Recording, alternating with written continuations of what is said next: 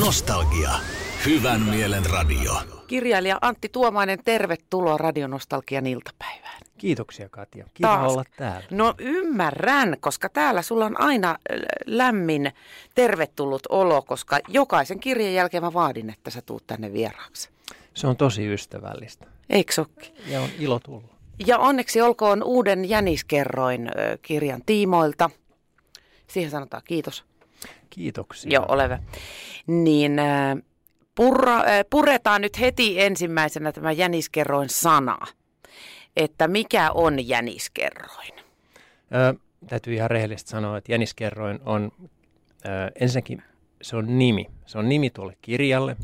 Se viittaa kahteen asiaan, kirjassa olevaan kahteen asiaan. Ensimmäinen on tietysti jänis. Kirjassa jäniksellä on rooli. Mutta se ei ole oikea jänis. Se ei ole oikea jänis, eikä kerrota ihan mikä se rooli on, koska se on kuitenkin juonen kannalta oleellinen.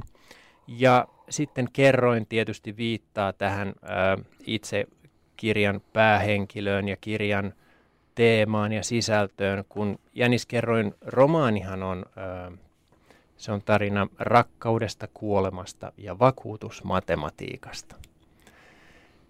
Luonnollisesti. No miksei? Aivan. Ja näin ollen se on tämmöinen, se on nimi ja viittaa kirjan sisältöä ja tapahtumiin. Okei. Eli meidän ei pidä mitata tässä omaa esimerkiksi jäniskerrointamme. Ei tarvi. Se olisi vaikeaa. Niin, ehkä. En tiedä, voihan tästä tulla vaikka tyylilaji. Että sä kirjoitat noita jäniskerroin kirjoja. Niin. Sekin vielä. Sitä ei voi tietää. Vakuutusmatematiikka, niin käy mielessä, että kun kirjailija hakee ideoita, niin tokihan ne kumpuaa ihan eletystä elämästä ja vakuutus on asia, minkä kanssa moni suomalainen painii. Liekö itse olet paininut vakuutusasioiden kanssa? No en mä niinkään vakuutusasioiden kanssa, eikä se lähtenyt tää kirja alkuaan saanut niin kuin vakuutuksista, vaan itse asiassa matematiikasta. Ja ei oikeastaan vielä matematiikastakaan, vaan siis kaikki alkoi pari vuotta sitten.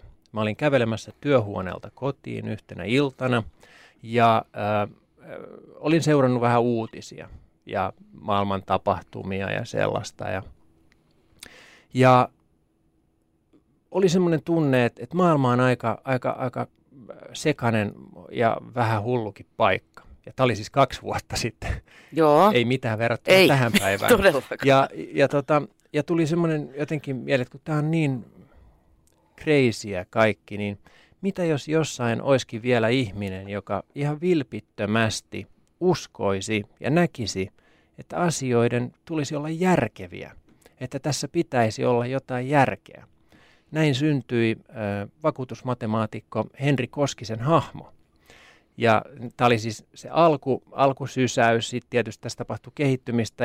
Ja se, miten matematiikka tuli tähän, on se, että mä itse kiinnostuin nimenomaan siitä loogisuudesta, mikä matematiikassa noin niin kuin ajatuksellisesti voisi olla. Mä en ole koskaan ollut niin kuin mitenkään hyvä matematiikassa. Mm-hmm. Mutta mä luin erilaisia kirjoja matematiikasta ja se on todella viehättävä maailma ja itse asiassa kaikki suurin piirtein, mitä me tehdään ja mitä me varsinkin käytetään, ja se perustuu matematiikkaan. Valitettavasti. Kyllä. Ja siis ajatuksena matematiikka ja tämä Henri Koskinen on sitten semmoinen hahmo, joka näkee kaiken hyvin matemaattisesti. Ja tätä ei pidä pelästyä semmoisen ihmisen, joka ei vektori viehätä. Niin, joka ei niin kuin tunne vetoa matematiikkaan, koska se ei ole tämän kirjan pointti ollenkaan. Kysymys on vaan ajattelutavasta ja hänen niin kuin siitä, miten hän näkee maailman. Siis toihan on aika ihastuttava. Se on aika ihastuttava ja jotenkin niin kuin rauhoittava ajatus, että joku pystyy näkemään jonkinlaisen tolkun tässä kaikessa, että kaiken pystyy mittaamaan ja laskemaan, että miten tämä menee, eikö? Nimenomaan. Ja tämä oli yksi niitä asioita, mikä mua tässä niin kuin Henrin hahmossa, kun se mun mieleen tuli, niin kuin viehätti suuresti, on se, että hänhän katsoo ikään kuin sen verhon taakse, mikä niin kuin yleensä on kaiken edessä. Hän katsoo, mistä asiat on tehty, mikä siellä takana liikuttaa näitä ja mitkä asiat, kun ne purkaa perustekijöihinsä, mitä ne on. Ja tässä Henrin ajattelutavasta totta kai hän menee vähän niin kuin äärimmäisyyksiin välillä. Mutta se on hirveän hauska, ja kun mä kirjoitan tämmöistä mustaa komediaa, niin siitä syntyy näitä yhteen törmäyksiä tämän, niin kun, miten mä sanoisin, miten ehkä me katsotaan maailmaa ja miten Henri katsoo tapahtumia, asioita ja ihmisiä. Niin siinä oli jotain niin viehättävää, kun mä löysin sen hänen niin kun tapansa katsoa, hänen äänensä, niin se siis kerta kaikkiaan. Se oli nautinto kirjoittaa sitä. Miten sulla käy noiden hahmojen kanssa? Meneekö se niin, että sä katselet matkan päästä niitä ja havainnoit, miten ne hahmot toimii, vai meneekö sä niiden sisään? No siis eräällä tavalla se on vähän niin kuin yhdistelmä molempia, että sitten kun löytää sen, miten joku henkilöhahmo, jota kirjoittaa, miten hän näkee eri asiat ja niin sitten tietää, miten hän niin kuin reagoi eri tilanteissa. Ja siinä tulee välillä esimerkiksi tätä kirjaa kirjoittaessa, tuli semmoisia tilanteita, että kun Henri on hyvin pragmaattinen ja rationaalinen ja sillä tavalla, ja se joutuu kirjassa sitten tietysti yllättäviin tilanteisiin, jossa ei vältytä jännittäviltä ja koomisilta käänteiltä, niin aika ajoin kirjoittaessa tuli semmoinen, että Henri, älä vaan sano nyt, mitä ajattelet. Sanoko se silti? Mutta kaikeksi onneksi se sanoo. Ja se tietysti johtaa niin kuin kirjoittajan kannalta hyvin herkullisiin tilanteisiin. Joo, eli siis sä vaan niin kuin tulkitset, mitä siellä tapahtuu. Joo, eräällä tavalla. Siis mähän näen hirveän, kun mä kirjoitan, mä näen hirveän voimakkaasti kuvina sen, mitä tapahtuu. Ja ne on ihan mulle eläviä ne tilanteet, ja mä yritän vain niin kuin välittää sen, mitä mä näen ja kuulen, niin mahdollisimman sellaiseksi, että myös sitten lukija myöhemmin näkisi ja kuulisi sen, mitä mä oon nähnyt ja kuullut. Niin, ihmisethän eri tavalla absorboi tekstiä, että toiset nimenomaan niin kuin lukee ja kuuntelee ja toiset näkee sen ja kyllä, toiset tuntee sen asian, mitä siellä tapahtuu. Joo. Ja kirjailijan tehtävä olisi niin kuin nykäistä niistä kaikista naruista. Niin, kyllä. Mm. Tämähän on se vanha perussääntö kirjoittamisessa, että pitäisi saada niin kuin kaikki aistit ikään kuin, toimimaan. Ja se on aika vaativaa. Mä uskon, tiedätkö. Tämä on sun 9. kirja. Ja seuraava kirja, joka kuitenkin tulee ensi vuonna, niin kuin sulla nyt on ollut tapana, tai yhtenä vuonna taisi tulla parikin, niin sulla on juhlavuosi sitten, 10. kirjan juhlavuosi. Ja senhän pitää olla sitten tietysti aivan erityinen. No niin. Kyllähän mä joka kerta yritän tehdä jotain uutta. Ja mähän olen kirjoittanut. Ja siis eräällä tavalla se tulee olemaan jotain todella uutta ensi vuonna, koska se mitä mä oon tehnyt on kirjoittanut joka kerta erilaisen kirjan. Ja erilaisilla henkilöillä eri tarina, joskus eri tyyli, joskus eri lajityyppiä jopa.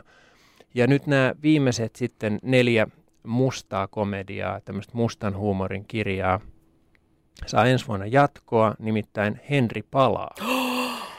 Kyllä. Henri Koskinen jatkaa ensi vuonna, ja se on mulle ihan niin kuin uusi asia, siis siinäkin mielessä, että yleensä, kun mä lähestyn kirjaa kirjoittaessa kirjan loppua, niin mulla on semmoinen jo niin kuin siintää silmissä sellainen näkymä uusista henkilöistä, uudesta tarinasta jotenkin, ja mä usein itseäni niin kuin kannustan, koska kirjan kirjoittaminen on hirveän vaikeaa. Se kestää kauan, se on aika tuskainen prosessi kaiken kaikkiaan. Ja loppuvaiheessa sitä on jo vähän niin kuin, miten mä sanoisin, aika väsynyt. Niin sitä niin kuin itselleen semmoisia porkkanoita ikään kuin asettaa. Ja yksi porkkana mulla on aina ollut se, että kun mä saan tämän loppuun, mä saan siirtyä johonkin täysin uuteen maailmaan. Uudet henkilöt, uudet tyylit, uudet niin kuin uusi kirjoitustapa ehkä, tai jotain pientä muutosta ainakin. Mutta tällä kertaa mä lähestyin sitä loppua ja mä olin, että tämä Henrin tapa katsoa asioita on jotain sellaista, että mä haluan katsoa, mitä sille käy, kun tämä niin kuin tavallaan tämä ensimmäinen juttu, hän selvittää sen. Vyyhti. Niin, ensimmäinen vyyhti, jonka hän selvittää, mitä Henri sitten ryhtyy tekemään. Ja jotenkin se hänen äänensä, se hänen niin kuin tapansa katsoa, niin mä ajattelin, että okei, tää jatkuu. Se oli uusi tunne mulle. Radio Nostalgia. Katja Stoll. Antti, onko sulla semmoinen pieni musta kirja, mihin sä kirjoittelet havaintojasi? Ja sen pitää olla tietenkin se moleskinen merkkinen, mikä kaikilla taiteilijoilla aina on. Niillä on kynät tällä tavalla korvan takana ja sitten niillä on pieni kirjanen, kun ne kulkee tuolla maailmalla. Toki missään hän ei nyt kuljeta, kun on tämä korona. Aivan. Joo, se on vähän rajoittunut. Et pitää niin kuin hyvin pienistä asioista saada niitä ideoita. No joo, mutta sitten taas toisaalta se, miten mulla toimii esimerkiksi vaikka nämä nimenomaiset muistikirjat, on se, että mä oon oppinut tässä, kun mä oon kirjoittanut tosiaan jonkun aikaa ja oon niin kuin ammatikseni kirjoittanut aika pitkään, niin sen, että ne parhaat ideat ja inspiraatiot syntyy kuitenkin sitten kirjoittaessa. Ja se on ikään kuin se työhön ryhtyminen on se, sitä vaikeaa osaa. Ja myöskin tietysti kirjoittaminen on vaikea osa ja itse asiassa kaikki on vaikea osa, jos multa kysytään. Sä kuulostat vähän Johanna Raunion veljeltä Ihmisrauniolta. No en kai nyt sentä. Mutta siis se, miten niin kun sit se toimii se muistikirjajuttu, että siinä kirjoittaisi, mulla on niin kun muistikirjoja. Ja siinä, kun mä sitten teen, niin mä saan ideoita niin kuin siihen, miten mä jatkan ja mitä mä teen. Ja, niin silloin mä teen paljon merkintöjä ja nimenomaan muistikirjoihin ja vihkoihin ja papereihin. Mutta sitten jos tulee joku semmoinen aivan kuolematon idea tai joku sellainen, kaikkein usein, siis milloin mä tarviin jonkunlaisen muistiinpanon, silloin kun mä lähden niin kuin työhuoneelta kävelemään ja niin kuin yritän jotenkin, ehkä mä onnistunkin painamaan sen niin kuin taka-alalle sen, että mitä mä oon tehnyt siinä päivän aikana. Sitten mä kävelen ja yhtäkkiä mä tajun, ei, sen jutun kuuluukin mennä näin. No sit mä teen muistiinpanon puhelimeen. Mä lähetän joskus itselleni sähköposteja ja sellaisia.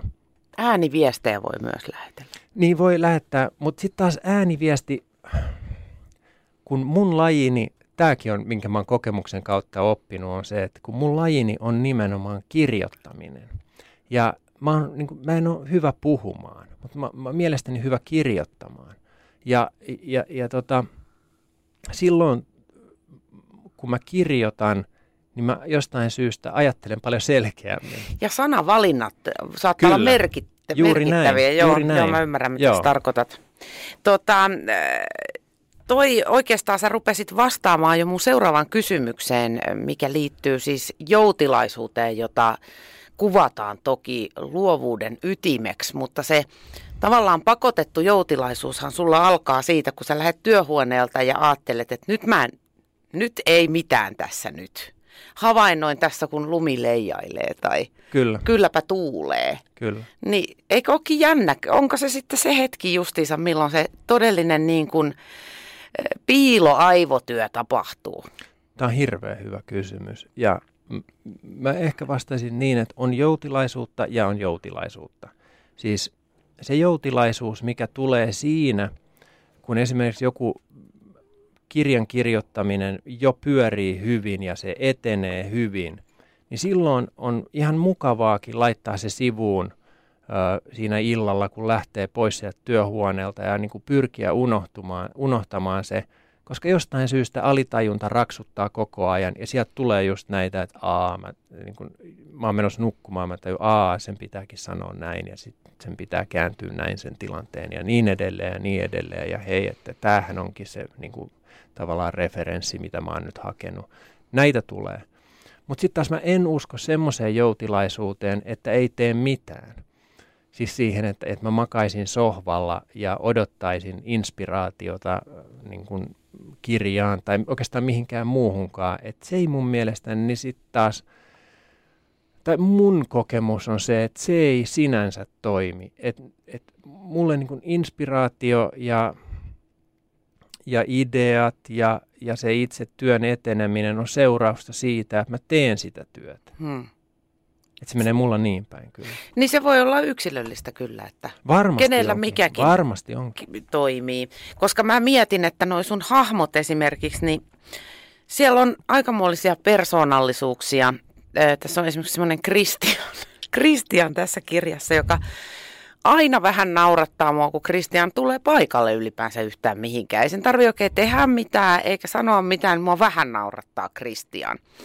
Ja mä mietin, että jos mä lähtisin johonkin kattelemaan vähän tyyppejä, niin mä menisin ehkä Veljekset Keskiselle, koska siellä on esimerkiksi suomalaisuus jotenkin yliedustettuna. Että siellä todella on suomalaisia ihmisiä ihan joka ikiseen lähtöön. Ja kun sä siellä kattelet ympärille, sä tajut, että tämä on hahmogalleria hyvässä ja pahassa. Joo. Mihin sä menisit? Menisit sä johonkin? Joo. Vai riittääkö se sulle, että sä oot sun aivojesi sisällä?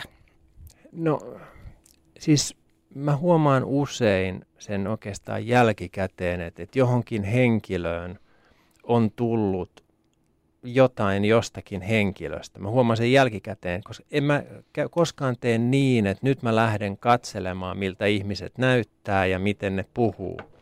Vaan se kaikki tapahtuu niin kuin sillä tavalla ikään kuin orgaanisesti kertymällä, jos halutaan hienosti näin sanoa. Vaan siis sillä tavalla ihan, että tässä normaalissa kanssakäymisessä ja sitten mä kirjoitan ja sitten mä huomaan, että mä oon ottanut sen ja sen niin kuin tavan puhua tälle henkilölle. Tai että tämä on se, jonka mä ihan lyhyesti tapasin silloin tuolla radiohaastattelussa.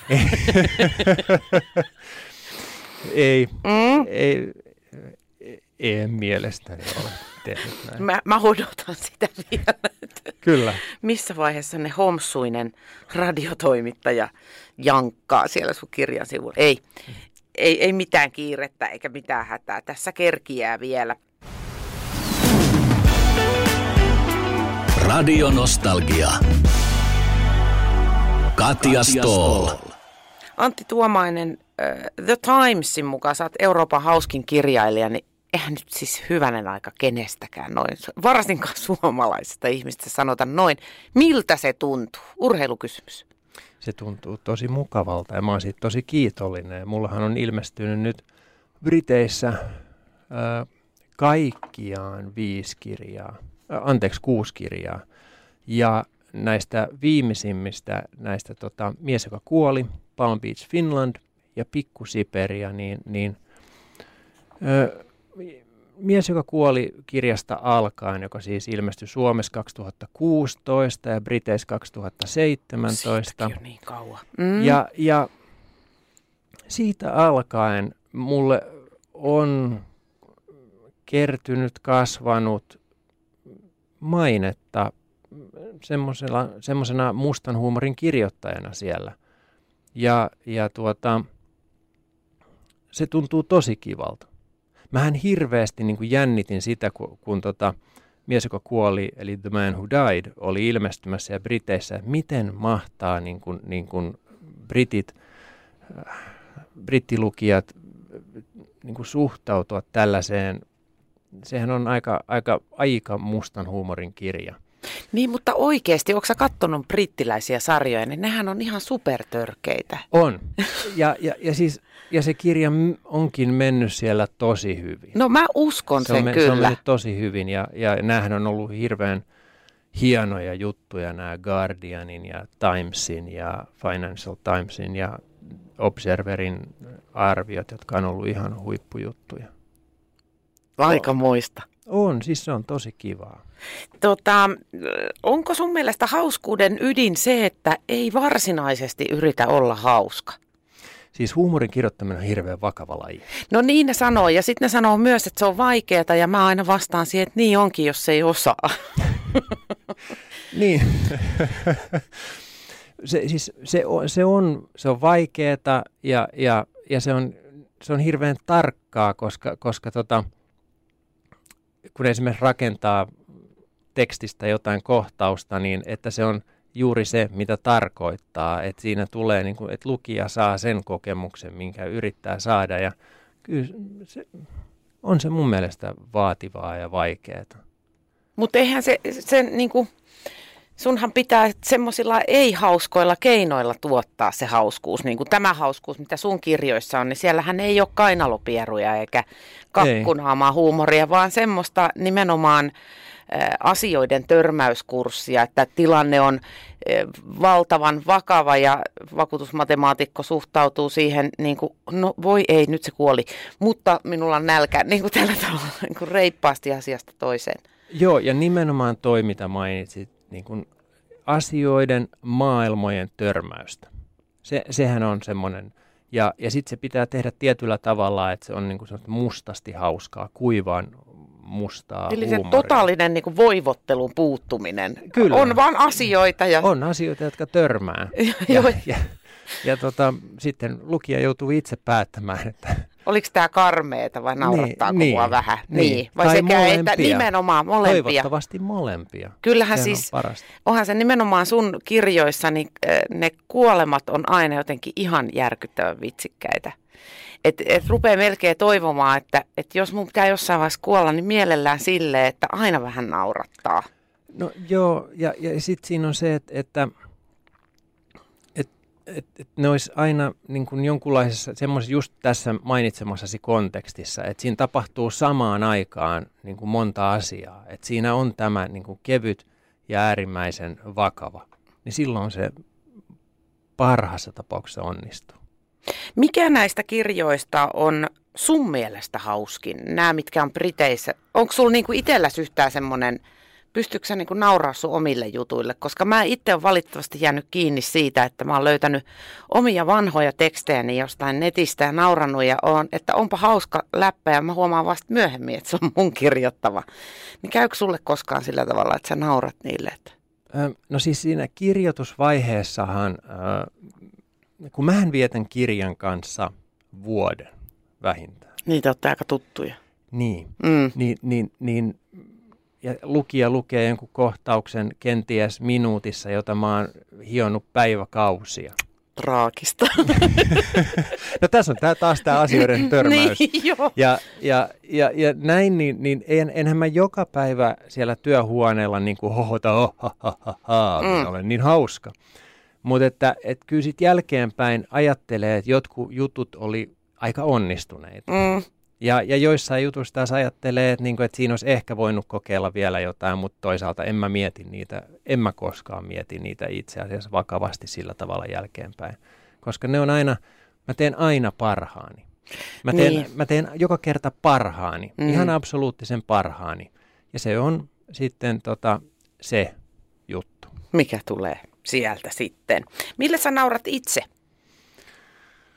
Mä oon aina rakastanut komedioita, aivan siis niin kuin minkä tyyppisiä on?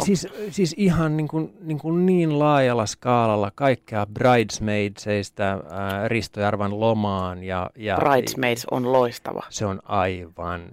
Se on varmasti mulla top 10. Hei niin mullakin, tiedätkö? Top 10 komedia. Kyllä, Bridesmaids on loistava, mutta kaikkea niin kuin siis vanhoista Marx-veljeksistä, sitten niin kuin Monty Pythoniin tietysti ja siis kaikki, mä oon aina rakastanut komediaa. Mä luulen, että tämä mitä mä nyt teen on just sitä, että nämä kaksi mun suurta niin kuin taiteellista rakkauttani, jotka on ollut siis tämä angloamerikkalainen noir-kirjallisuus ja komediat, niin nyt mä saan jotenkin yhdistää ne. Ja se tuntuu tosi hyvältä, käyttää niitä niin kuin molempia rakkauksia.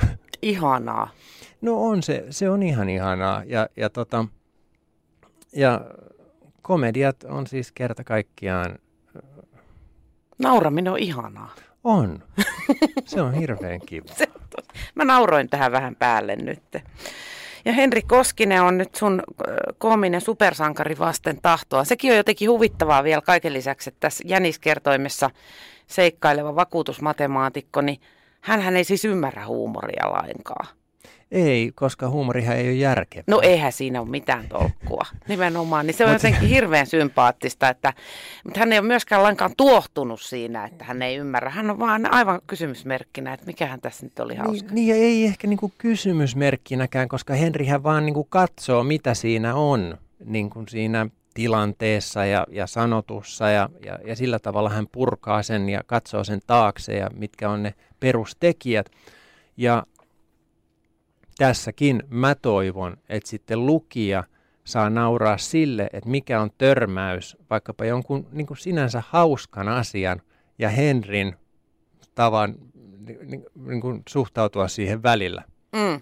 Et mä toivon, että se törmäys, nimenomaan tämä asioiden törmäyttäminen, maailmojen törmäyttäminen, niin mä toivon, että se on sitten hauskaa lukijalle. Joo, mä ymmärrän, mitä sä tarkoitat, koska mä oon monesti miettinyt, että maailman hauskin ohjelma ehkä tulisi semmoisesta TV-ohjelma, jos mä rakentaisin taloja. Koska mä en siis tiedä, mikä on rälläkkä. Niin kun lähdetään siitä, niin... Nimenomaan. Mä olisin siellä niin, aivan asia. Ja siinä olisi tärkeää se, että saisit täysin vakavissa. Joo, nimenomaan sillä, että nyt rakennetaan pojat talo. Ja minä, ja siis saisit siellä työmaalla ja sanoit... Niin, ne aina kysyis muuta noita, juu. Ja sä antaisit neuvoja. Joo. Ja toinen on puutarha, että... No niin, ei kun sipulit maahan ja kyllä. Tällä tavalla. Ja täysin vakavissa. Kyllä, joo, toi on just sitä. Radio Nostalgia. Katja Stoll. No niin, Antti Tuomainen. 9. kirja on nyt tosiaankin sitten käsillä. Se todennäköisesti nousee taas kerran tuonne top 10, mitä mä aktiivisesti seuraan. Ostellaanko kirjoja sentään vielä, kun levyjä ei ostella ihan kauheasti enää? No se, mitä mä tiedän kirjamyynnistä, on se, että ääni- ja sähkökirjojen osuus kasvaa siis aivan eksponentiaalisella tavalla. Eli ihmiset enemmän kuin koskaan kuuntelee ja lukee sähköisesti. Painetun kirjan myynti, mä en ole ihan oikeastaan tietoinen, mitkä ne viimeisimmät luvut on, mutta en mä tiedä, onko siellä... pientä laskua sitten. Mutta niin, se johtuu kerta kaikkiaan siitä, että niin monet nykyään kuuntelee. Joo, mutta sehän on ekologista. On. Tarkkoja siis, ollaan. Niin, ja se on aika mukavaa. Se on tosi mukavaa, jos lukija on passeli. Mm. Se on hirveän tärkeä asia, kyllä. Mä mietin sun seuraava kirja, jonka sä nyt itse asiassa paljastitkin jo, että Henri Koskinen seikkailee siinä. Mä ajattelin tässä sulle antaa vähän niin kuin lahjaksi ideoita sun tulevaan kirjaan. Se on ystävällistä. Ja mä luin tänään Helsingin Sanomista semmoisesta henkilöstä, joka on entinen opettaja, peruskouluopettaja, Jouko Piho nimeltään, ja hän on profeetta. Ja mä ajattelin, että miten kiehtova olisi jonkunlainen semmoinen niin kuin lahkohenkilö johtamaan aika omanlaistaan lahkoa ehkäpä. Tämmöinen Jouko Piho-tyyppinen. Saisiko sieltä yhtään kiinni? Matemaattinen lahko kenties Henrille. No mä en nyt saa, Katja, ihan kiinni siitä. Ai, okei, mulla on muitakin. mutta siis tää on jännää, miten erilaiset semmoiset asiat, mitä vaikka lukee lehdestä tai sellaisenaan, kun mä en niin kuin suoraan saa ideoita niin kuin mitenkään lehdistä tai uutisista tai mitenkään, mutta sitten saattaa vuosia myöhemmin niin kuin jotenkin tulla jollain tavalla mieleen, ja sitten mä käytän sitä jollain semmoisella tavalla, joka onkin vähän toisenlainen kuin se uutinen, minkä mä oon joskus lukenut vuosia sitten. Siis semmoinen hassu juttu kävi, kun mä kirjoitin Mies, joka kuoli -kirjaa. Oli, että sen ensimmäisessä versiossa mä kirjoitin niin, että se päähenkilö työskentelee mainostoimistossa ja muuten se niin kun alkulähtökohta oli sama. Eli mies saa tietää, että hän on myrkytetty ja alkaa selvittämään, kuka hänet on murhannut. Ja seuraa komediaa. Mm. Ja sitä on se, oli sen niin kuin ensimmäisen version niin kuin rakenne, mutta se oli mainostoimistossa töissä se kaveri. Ja mä ajattelin, että tämä on niin tylsää. Mä oon itse ollut mainostoimistossa töissä ja se ei ole mitään sellaista kuin, kaikissa TV- ja sarjoissa ja elokuvissa näytetään, että se on jännää ja seksikästä. Ei se ole, se on työtä. Okei, sama vähän tämän radiotoimittamisen kanssa. Aivan. No kuitenkin, ja sitten mä pähkäilin sitä ja mietin ja en niin kuin jotenkin saanut niin kuin mitään hyvää siihen niin kuin mielestäni. Ja yhtenä päivänä mä olin kävelemässä taas työhuoneelle ja mä muistin semmoisen jutun, jonka mä olin lukenut siis monta vuotta aiemmin lehdestä. Joku ihan vaan juttu, jossa niin kuin oli aiheena männyntuoksuvalmuskasienet, jotka siis on matsutake. Kyllä. Joita kasvaa Suomen metsissä. Ja ne on Japanissa ne nuppuvaiheen sienet hyvin arvokkaita. Ne on tämmöisiä niin kuin supergourmet-juttuja. Ja sitten siinä niin kuin artikkelissa mun muistaakseni, tästä on nyt jo varmaan 10 vuotta, kun mä oon lukenut sen, oli jotain sellaista, että jos Suomesta niin kuin löytyisi kerääjiä, niin voisi viedä niitä Japaniin. Se oli vaan niin kuin spekulointia. Niin mä ajattelin siinä, kun mä kävelin, mä muistin sen, mä ajattelin, aivan. Sehän on tietysti Matsutake-vientifirma ja ne vie niitä matsutakeja Japaniin, ja tää on niinku sienialalla tää mies. Ja eli siis se tuli tavallaan sieniala. Niin. Ja se tuli niinku tavallaan siitä uutisesta, mutta monta vuotta myöhemmin ja ihan eri tavalla tietysti kuin mitä se uutinen oli ollut. Mahtavaa, mutta mä joskus uskon sen, näinkään. Joo, koska siis maailmahan on niin uskomattoman ällistyttävä, että niin kuin oikeasti toi uutinenhan on jo ihan niin kuin raivohauska, että mikä männyn tuoksuvalmus. Niin, no niinpä tietenkin. Aivan. Sehän se on, mikä täällä on se musta kulta meidän metsissämme tai valkoinen kulta. Hei, vielä kerran paljon onnea tästä uudesta Jäniskerroin kirjasta. Olkoon sen matka suotuisa maailman turuille, joko fyysisenä tai äänikirjana tai jopa e-kirjana. Ja Henri Koskiselle pitkää ikää, joka on sitten tämä seikkailija ja oman elämänsä matemaattinen supersankari. Ja jäämme jännityksellä odottamaan Henrin seuraavia seikkailuja. Laitatko sä sitten semmoisen räiskäleen tuohon kirjan kanteen, että Henri Koskinen romaani. Tiedätkö, kun aina noissa dekkareissa on sellainen, että siellä on se joku tyyppi, joka aina se... Voi olla, että kustantaja sitten päättää sellaisen Henri tehdä. Henri Koskinen seikka. Tai vakuutus. Mutta itse asiassa, saanko mä sanoa yhden asian? No okei, sano vaan. Mä en tiedä, niin kuin Henrin kohdalla voiko puhua, että hän seikkailee. Hän ei ehkä ihan seikkaile. Ne ei ole aina kauhean suuria asioita ne seikkailut. Henri enemmänkin niin kuin yrittää saada asiat järjestykseen. Niin se seikkailu on niin kuin vieras. Maailma ja ihmiset sitten niin kuin sekoittavat tätä kuviota. Henrin järjestyksen. Niin. Onneksi hänellä on se Schopenhauer-kissa, joka kuitenkin pitää Henrin asiat niin kuin tasassa. Kyllä. Joo. Ja. Kiitos Antti Tuomainen vierailusta ja ensi kertaan mä sanoisin. Kiitoksia Katja. Radio Nostalgia.